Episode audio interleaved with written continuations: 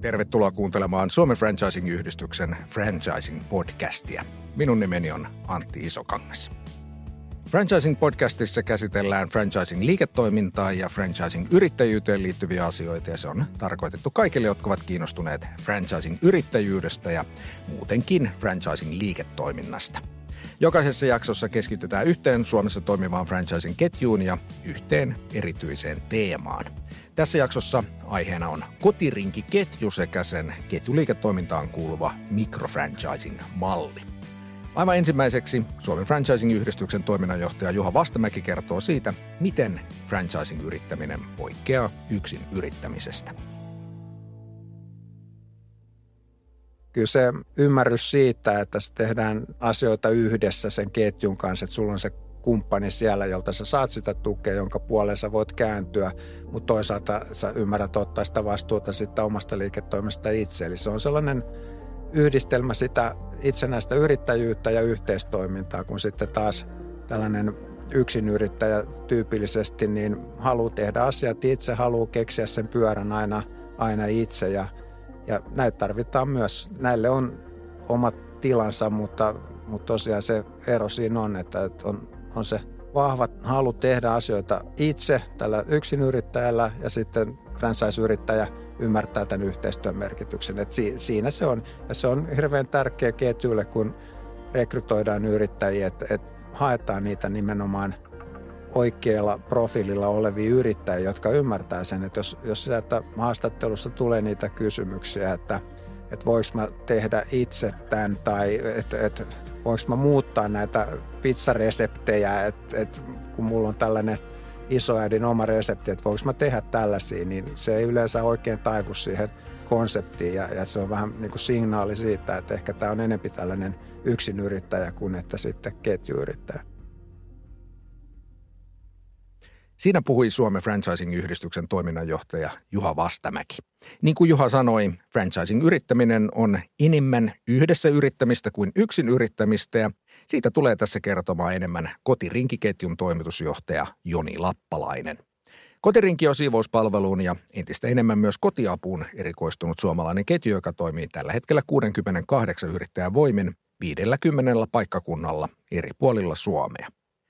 Kotirinki on toiminut jo 20 vuoden ajan, mutta se on muutama vuosi sitten uudistanut konseptiaan ja nykyisin sen toimintapohjaa Suomessa muuten vielä aika uuteen mikrofranchising-malliin.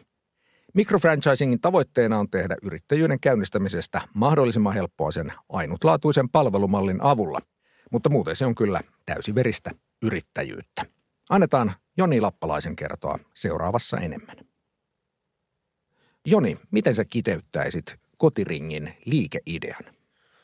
Kotirinki on eri puolella Suomea toimiva digitaalista palvelualustaa hyödyntävä kotisiivoukseen ja kotiapuun erikoistunut kotimainen fränkkäriketju. Kotirinki täytti juuri 20 vuotta ja siinä aikana se on kasvanut aika vauhdikkaasti. Mihin tuo kasvu on perustunut? Kyllä mä uskon tietysti 20 vuotta kokemusta. Siinä on onnistuttu, epäonnistuttu monen monta kertaa, mutta ehkä se on se monistettava konsepti, mitä pystytään hyödyntämään tällä hetkellä tosi hyvin. Ja sitten se meidän palvelualusta, että se tukee meidän asiakkaita, se tukee meidän yrittäjiä, se tukee meidän palvelukeskusta eli kotiringin työntekijöitä. Kotirinki toimii pääsääntöisesti kotisiivouksen ja kotiavun alalla. Kuinka paljon tuo markkina on kasvanut, kuinka paljon te olette vieneet markkinaosuuksia kilpailijoilta ja kuinka paljon te olette luoneet ihan kokonaan uutta bisnestä? No tota, markkina kasvaa suurin piirtein varmaan semmoinen noin 5 prosenttia vuodessa taitaa olla niin kuin siivousmarkkina tässä viime vuosina. Me päästiin viime vuonna siihen noin 15 pinnaan, tänä vuonna päästään vajaaseen 20 pinnaan – kotiapu on kasvanut meillä huomattavasti viimeisen kolmen vuoden aikana, että siinä ollaan pystytty kyllä niin kuin tekemään hyvää, hyvää työtä paljon. Mutta on meillä aika paljon tekemistä tuossa, kun seuraa kilpailijoita, ketkä näyttää esimerkkejä, niin siellä mennään orgaanisesti 40-80 prosentin kasvuvauhdilla. Että et, et sitä on niin ilo seurata kilpailijoiden tekemistä. Et, et, mutta perässä tullaan ja toivotaan, että joku päivä juostaan ohikin kovaa sitten. Mutta jos tekin kasvatte markkinan kasvua nopeammin, niin se tarkoittaa, että joltakulta toiselta se kauppa on pois. Keneltä ensisijaisesti tällaiset teidän kaltaiset ketjut vie sitten markkinaosuuksia? Niin vaikea sanoa, että, että viedäänkö vai onko se nyt se, että, että, että kotiin ostetaan palveluita entistä herkemmin. Toki tämä kotitalousvähennyksen muutos on tukenut kaikkia meitä, että, se nousi 40 prosentista 60 prosenttiin, mikä jatkuu vielä vuoden ja, katsotaan sitten, mikä, mitkä päätökset on hallituksella siinä jatkossa. Että, että Kyllä mä luulen, että, että aika paljon pystytään myös sitten, että, että se yleistyminen, ihmiset ostaa paljon herkemmin kotiin palveluita. Suomalaiset ovat innokkaampia käyttämään palveluita myöskin kotonaan. Kyllä, juuri näin. Mä sen näen, että, että ostamisen helppous on ja tietysti hektinen arki. Kaikilla meillä on omat kiireemme syystä, että toisessa siellä on, on töissä kiirettä, on lapsiperhearkea tai sitten ikäihmiset haluaa ja tarvitsee enemmän palveluita kotiin ja haluaa hyödyntää sitä vapaa-aikaa sitten muuhun kuin kotiaskareisiin. Niin kyllä tämä on, että, että, että kyllä kotisiivousalalla ollaan osattu myös tehdä hyvää työtä ja arvost, saatu alaa arvostetummaksi. Koterinki käyttää omasta franchising-mallistaan termiä microfranchising. Mitä se microfranchising on tarkalleen ottaa ja miten se poikkeaa perinteisestä franchising-toiminnasta?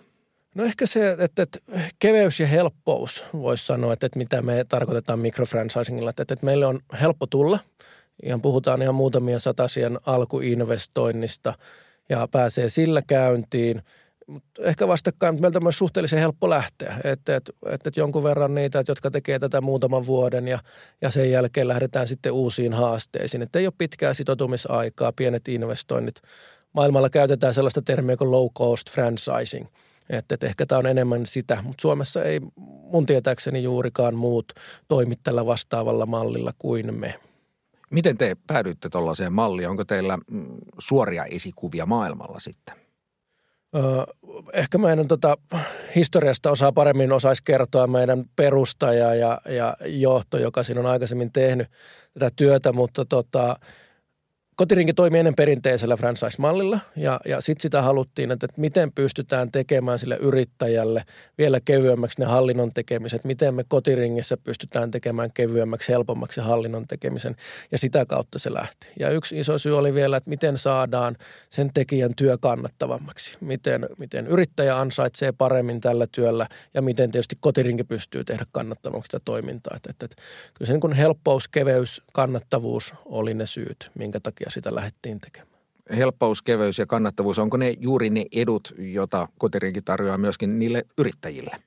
No kyllä, juuri näin, mutta on siellä myös sitten, että siellä tulee se vapaus, mahdollisuus vaikuttaa siihen omaan työaikaan, minkä verran tekee. Meillä on jonkun verran osa-aikaisia tekijöitä, meillä on myös niitä, ketä työllistää muita.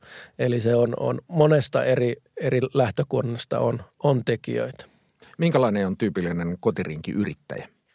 Tämä on hyvä kysymys. Meitä on vajaa 70 kotirinki yrittäjää tällä hetkellä ja sillä ollaan laidasta laitaan. Mutta ehkä se yksi yhdistävä tekijä ainakin tässä, ketä viime vuosina on lähtenyt meidän mukaan, niin, niin ollaan semmoisessa erilaisessa tienhaarassa siinä omassa elämässä, että nyt kaivataan jotain uutta. Että, että siellä on tullut eri taustoista, siellä on maahanmuuttajataustoisia, siellä on insinööritaustaisia, finanssialalta tulleita, siivousalalla olleita. Että, että monenlaista eri taustaa, mutta ehkä se tienhaara on semmoinen, että, nyt mä kaipaan jotain uutta elämään. Ja sitten on tullut kotirinki vastaan ja he ovat lähteneet kokeilemaan tätä mallia. Kuinka monella on taustalla yrittäjyyttä ennestään? Öö, karkeasti varmaan noin puolella. Et, et, ja meillä on jonkun verran niitä, joilla saattaa olla toinen yritystoiminta siinä. Että voi olla kauneusalalla eri yritystoimintaa ja he haluavat siihen lisäksi tukemaan siivousalan toimintaa. Että he yhdistää näitä toimintoja.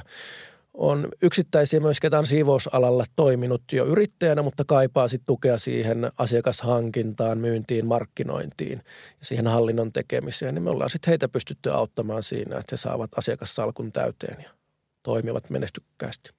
Mitä etua tästä microfranchising-mallista on sitten ketjulle ja sen liiketoiminnalle? Onko se kevyempää myös teille?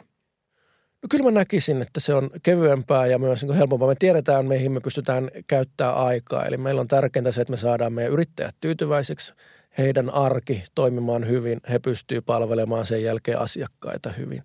Että kyllä se on, meillä on aika selkeä toiminta ja kyllä tässä se, niin kuin, se digitaalinen palvelualusta on erittäin isossa osassa siinä, että, että se on oikeastaan se kolmiyhteys tulee sieltä, että siellä on asiakas, siellä on yrittäjä, siellä on meidän palvelukeskus.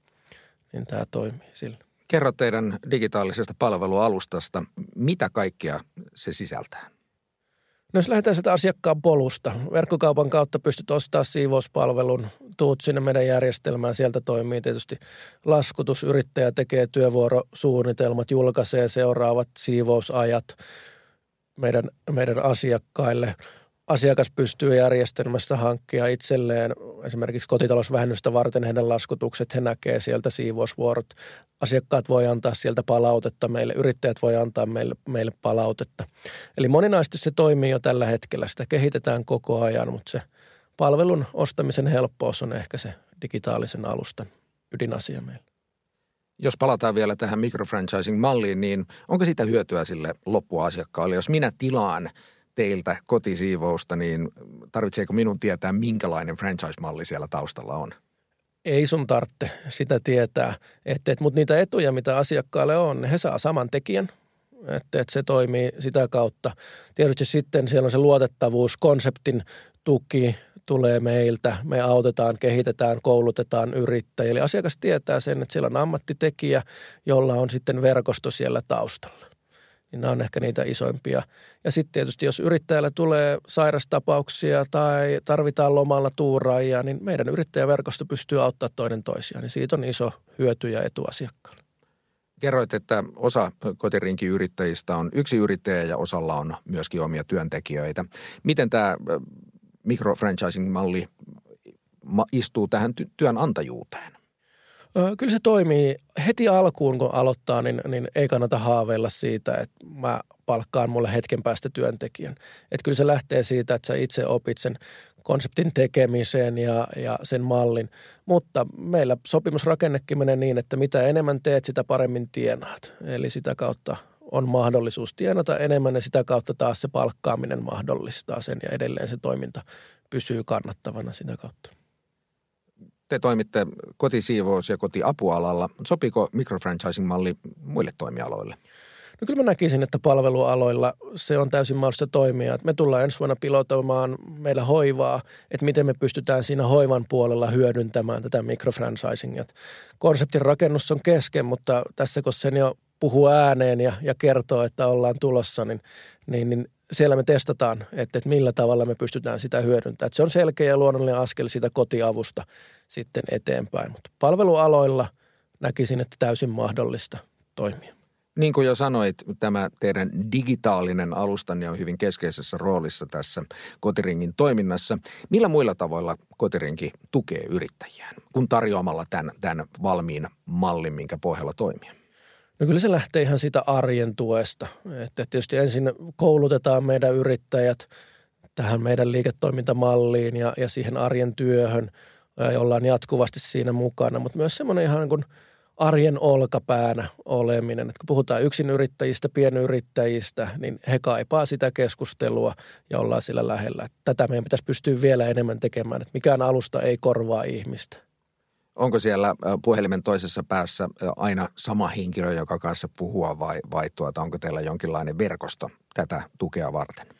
No meitä on mun lisäksi seitsemän henkilöä tuolla Kotiringin palvelukeskuksessa, että, että siellä on niin sanotusti yrittäjätiimi, asiakastiimi, joka auttaa, mutta kyllä ne aika hyvin sitten siellä yrittäjätkin tietää, kenen kanssa he toimivat. Ja jos sieltä löytyy semmoisia suhteitakin, että, että, että mieluummin toimii jonkun toisen kanssa kuin toisen kanssa, joka on ihan luonnollista, mutta kaikki me pystytään tukemaan ja auttamaan meidän yrittäjiä heidän kysymyksissään, että siihen se perustuu meidän palvelukeskuksen toiminta. Minkälaisissa asioissa palvelukeskukseen tyypillisesti otetaan yhteyttä?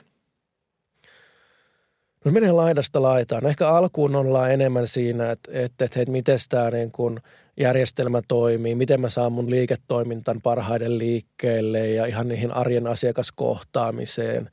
Että, että sitten tulee ihan, voi olla vinkkejä, apua siihen siivoukseen, asiakaskohtaamiseen näihin liittyen. Mutta se menee tarpeet on niin monenlaisia, koska tullaan eri taustoilla, eri kokemuksella. Kuinka paljon tarvitaan ammatillista apua ja kuinka paljon ihan puhtaasti sitä, sitä olkapäätä, johon nojata, sitä hinkistä tukea? Alkuun se on varmaan enemmän se ammatillinen tuki, että, että saadaan siitä liikkeelle, mutta toki alkuun myös se henkinen tuki siinä yrittäjyyden alkutaipaleella, että, että, että kun ei meillä ole niin paljon valmiita asiakkaita, että sulla lähtee heti se laskutus siitä – liikkeelle, että sä heti ensimmäisenä kuukautena pystyt tienaamaan hyvän ansainnan, vaan se lähtee askel kerrallaan kehittymään eteenpäin. Mutta ehkä mitä enemmän on mennyt eteenpäin, niin niissä vaiheissa se henkinen tuki. Ja varsinkin sitten nyt, kun on, on haastavat ajat käynnissä ja kaikilla meillä pieni epätietoisuus tulevaisuudesta, niin näissä se sitten korostuu, että me ollaan yhdessä tätä tekemässä ja auttamassa. Kun puhutaan tästä henkisen maailman puolesta, niin Koteringin verkkosivulla on esimerkiksi potentiaalisille yrittäjille suunnattu onnellisuustesti. Mikä on se kaikkein tärkein asia, joka tekee kotirinki-yrittäjistä onnellisia tai mikä motivoi heitä? Kyllä se isoin on se vapaus ja mahdollisuus vaikuttaa siihen omaan työhön, omaan työkuvaan, omaan aikatauluun. Että kyllä nämä on niitä niin kuin isoimpia asioita, mikä siinä tulee. Ja sitten myös se tuki. Että, että mä kun aloitin tuossa alkuvuodesta ja tapasin jokaisen meidän yrittäjän henkilökohtaisesti ja keskustelin heidän kanssaan, niin kyllä ne aika lailla nämä samat asiat siellä korostu se – vapaus ja mahdollisuus vaikuttaa, mutta myös se tuki siellä taustalla. Mutta toki ansainta, että, että on merkityksellinen osa, kun me tehdään töitä, niin, niin työstä pitää saada korvaus.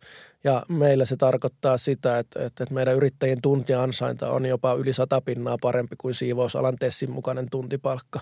Eli se on myös merkityksellisessä osassa. Eli kannattavuus ja vastuullisuus kulkee niin sanotusti käsi kädessä. Kyllä, näin mä sen näkisin. Ja, ja, ja ihminen ihmiselle bisnestä, vaikka puhutaan palvelualustasta, mutta täällähän me ollaan toisiamme varten ja toisia auttamassa.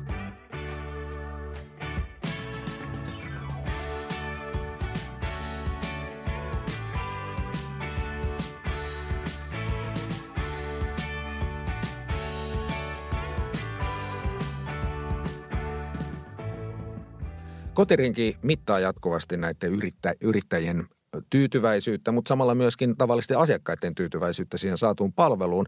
Ja kaikki nämä tiedot on myöskin ihan täysin julkisesti nähtävillä teidän verkkosivuilla. Miksi läpinäkyvyys ja tällainen avoin viestintä on kotiringille niin tärkeää? No ehkä konkreettinen esimerkki. Silloin kun ruvettiin vaikka asiakastyytyväisyyttä mittaamaan jatkuvasti ja myös tuotiin se avoimesti näkyville. Asiakastyytyväisyys nousi siitä noin neljästä niin sinne 4,5 todella nopeasti. Eli tavallaan se, se on jo merkityksellinen asia, kun se tuodaan julkisesti näkyville. Mutta se, että, että, että ihminen kun ostaa palvelua, oli sitten yrittäjä haluaa tulla meille tai asiakas ostaa siivousta tai kotiapua, niin odotushan on se, että se on aina sitä viiden tähden palvelua ja se on itsestäänselvyys ja näin se kuuluisikin olla.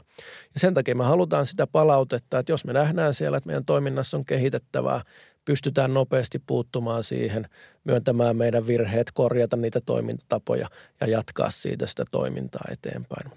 Se on tärkeää, että, että toimitaan avoimesti ja läpinäkyvästi. Mutta onko niin, että myöskin yrittäjä, joka on tyytyväinen omaan tyyty- työhönsä, tuottaa tyytyväisempiä asiakaskokemuksia? Kyllä se käytännössä näin näkyy, että, että mitä tyytyväisempi yrittäjä, sitä tyytyväisempi asiakas. Että kyllä ne heijastuu ihan käsi kädessä. Että, että sen takia se meidän kotiringin rooli on palvella yrittäjiä ja yrittäjän rooli on palvella asiakkaita.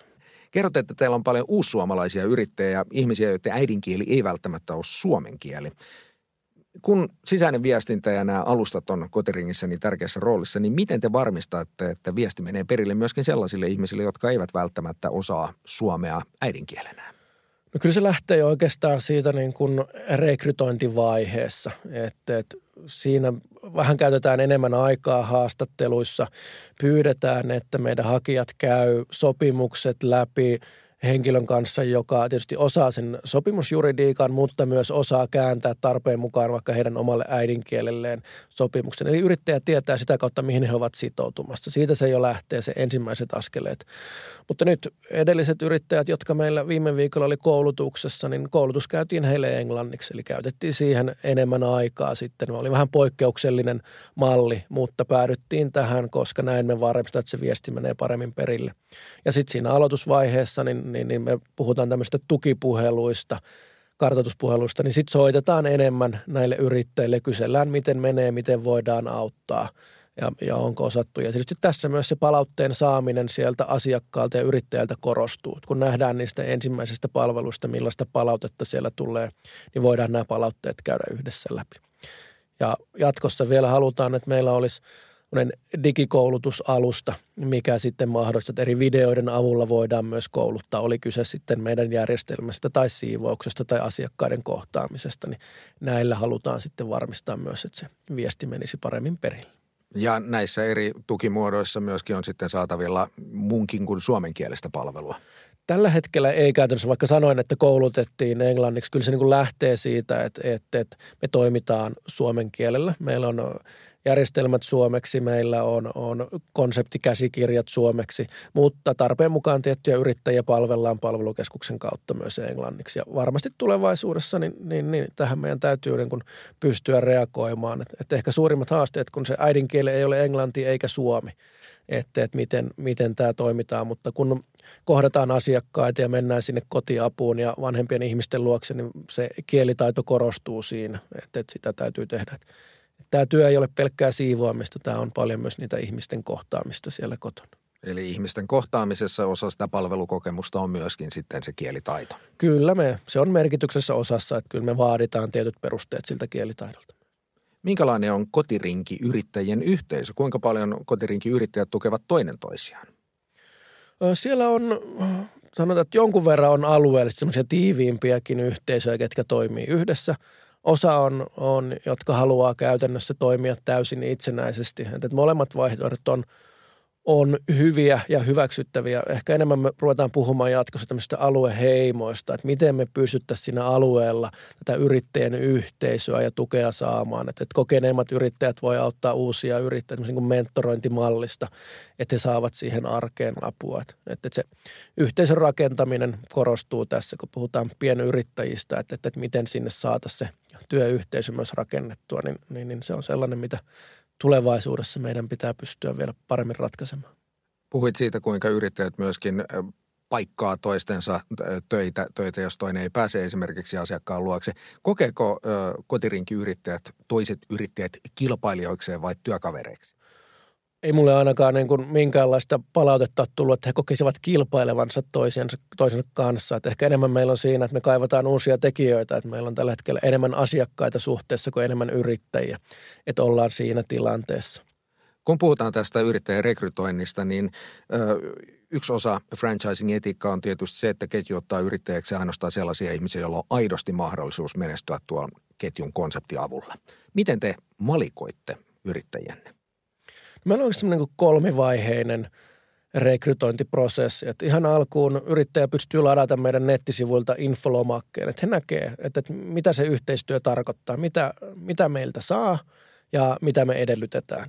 Ja sen jälkeen, kun yrittäjä laittaa hakemuksen, niin käydään lyhyt puhelinhaastattelu puolin toisin siinä, käydään asioita läpi. Sen jälkeen on ensimmäinen tapaaminen – ja sitten tulee toinen tapaaminen ja toisen tapaamisen jälkeen on valmius allekirjoittaa sopimus. Ja käytännössä tässä, että, että, että hakijan näkökulmasta niin hän saa kaiken mahdollisen tiedon sitä päätöksentekoa varten. Hänellä on aikaa käydä läpi yhteistyösopimusta, aikaa läpi käydä konseptia ja sitä toimintatapaa. Ja me tietysti siinä haastattelun aikana niin varmistetaan, että se profiili sopii siihen meidän yrittäjäprofiiliin. Eli yrittäjyyden aloittamisen helppous ei kuitenkaan tarkoita sitä, että kuka tahansa ovesta sisään kävelevä pystyy ryhtymään yrittäjäksi. Ei, kyllä siinä ollaan tosi tarkkoja, että kenen kanssa me lähdetään tekemään yhteistyötä. Ja sitten siinä tietysti korostuu se alkukoulutus ja jatkuva koulutus ja jatkuva tuki. Et sun ei tarvitse olla valmis yrittäjä, sun ei tarvitse olla valmis siivousalan, kotiapualan ammattilainen. Me kyllä autetaan siinä, että et se on se persona ja asenne, mikä siellä ratkaisee. Mitä tapahtuu kotirinkiyrittäjälle, joka ei enää halua olla pelkästään mikroyrittäjä, vaan haluaa kasvattaa liiketoimintaansa? No meillä on muutama yrittäjä, jotka työllistää myös muita. Et, et, mutta pääsääntöisesti he ovat itse myös vahvasti siinä arjessa mukana. Eli eivät toimi pelkästään työjohdon roolissa, vaan he, he ovat itse siellä siivoamassa, mutta pystyvät myös työllistämään muita se vaatii useamman vuoden tekemisen ja saat sitä asiakasmassaa kasvatettua ja hyvää palvelun laatua. Mutta se on mahdollista. Että, että ehkä enemmän se kumminkin sopii siihen yksin tai kaksin tekemiseen. Että siinä se meidän pääpaino on yrittäjäprofiileissa. Ja aika moni, ketä meille tuleekin, niin, niin ei välttämättä haaveile edes siitä, että haluaisi työllistää muita, vaan haluaa työllistää itsensä. Miten Koterinki osallistuu suomalaisen franchising-alan yhteistyöhön? No kyllä me yritetään siinä niin kuin verkostossa olla aktiivisempia koko ajan, että, että tietysti saada oppia, saada kokemuksia, kertoa sitä omasta toimintamallissa. Mä oon itse henkilökohtaisesti Frankkerin hallituksessa myös mukana, että tuon sinne sitten oman näkemyksen tähän toimintaan. Tätä kautta, mutta osallistutaan tapahtumiin, käydään keskustelua ja verkostoidutaan. Millainen franchisingin ja franchise-yrittäjyyden asema on Suomessa tällä hetkellä? No kyllä mä näkisin, että se on hyvä. Mä oon itse ollut, mitäköhän tästä on, kohta toistakymmentä vuotta, kun olin hetken aikaa Frankkerin yrittäjänä ja, ja, ja että, että se oli itselle aika uutta silloin. Taisin sanoa, että en enää ikinä hyppää tälle alalle ja näin tätä ollaan sitten muutaman vuosi ollut Frankkerin ketjun vetäjänä ja Frankkerin yhdistyksen hallituksessa. Mutta kyllä mä näen, että, että, että suunta on oikea, mutta paljon siinä on töitä tehtävä, että saadaan niitä positiivisia asioita tuotua voimakkaammin – sinne ihmisten kuulolle. Minkälaisia asioita franchisingista pitäisi kertoa suomalaisille, jotta alan maine kehittyisi entisestään? Yhdessä tekeminen, yhteisöllisyys, koeponnistetut konseptit, jotka aidosti toimii ja siellä on paljon menestyneitä frankkäriyrittäjiä Suomessa ja tietysti maailmalla vielä, vielä vahvemmin toimivia, niin, niin nämä on ehkä niitä isompia asioita. Että täällä on paljon hienoja tarinoita, mitä meidän pitäisi osata kertoa ja puhua ääneen. Minkälaisissa asioissa suomalaiset franchising-ketjut voisi auttaa toisiaan? No siellä on paljon osaamista eri aloilta. On palvelubisneksestä, on digitaalisesta bisneksestä, niin kyllä tätä osaamista meidän pitäisi pystyä enemmän jakamaan. Että näitä on tämmöisiä roundtable-tapahtumia jonkun verran ollut, mutta ehkä nämä on niin isompia, että, että saadaan sitä ammattitaitoa jaettua ja, ja, ja tietysti kansainvälistyminen on yksi iso asia, että, että meidän pitäisi Suomessa pystyä Frankkeri-ketjujen mennä vahvemmin tuonne maailmalle ja hyödyntämään sitä, ottaa maailmalta oppia, mutta olla myös siellä suunnannäyttäjiä. Että, että, että täällä on varmasti sitä osaamista ja kokemusta, että, että se on sellainen, että mihin tämä yhteisön pitää pystyä paremmin. Mitä kotirinki haluaa oppia muilta ketjuilta? No kansainvälistymisen sanoin, että, että meillä on siellä niin kuin isossa haavekuvassa on, että, että jossain vaiheessa meidän niin kuin – palvelualustan kautta konseptin avulla pystytään toimimaan kansainvälisesti, niin ne on ehkä niitä isoja. Ennen sitä myös se, että miten me Suomessa pystytään toimimaan kylissä ja kortteleissa, niin, niin tätä niin kuin valtakunnallista kasvua. Ja nämä on ne tärkeimmät asiat. Ja toki se, että miten yrittäjätyytyväisyys pysyy vähintäänkin samalla tasolla ja miten me löydetään meille ne parhaat tekijät ja pystytään me he myös sitouttamaan tähän meidän toimintaan. Siinä puhui kotirinkiketjun toimitusjohtaja Joni Lappalainen. Olet kuunnellut siis Suomen Franchising-yhdistyksen Franchising-podcastia. Seuraavissakin jaksoissa tutustutaan Suomessa toimiviin franchising-ketjuihin sekä franchising-liiketoiminnan ja franchising-yrittäjyyden eri teemoihin. Minä olen Antti Isokangas, minä kiitän kuuntelemisesta ja sanon hei.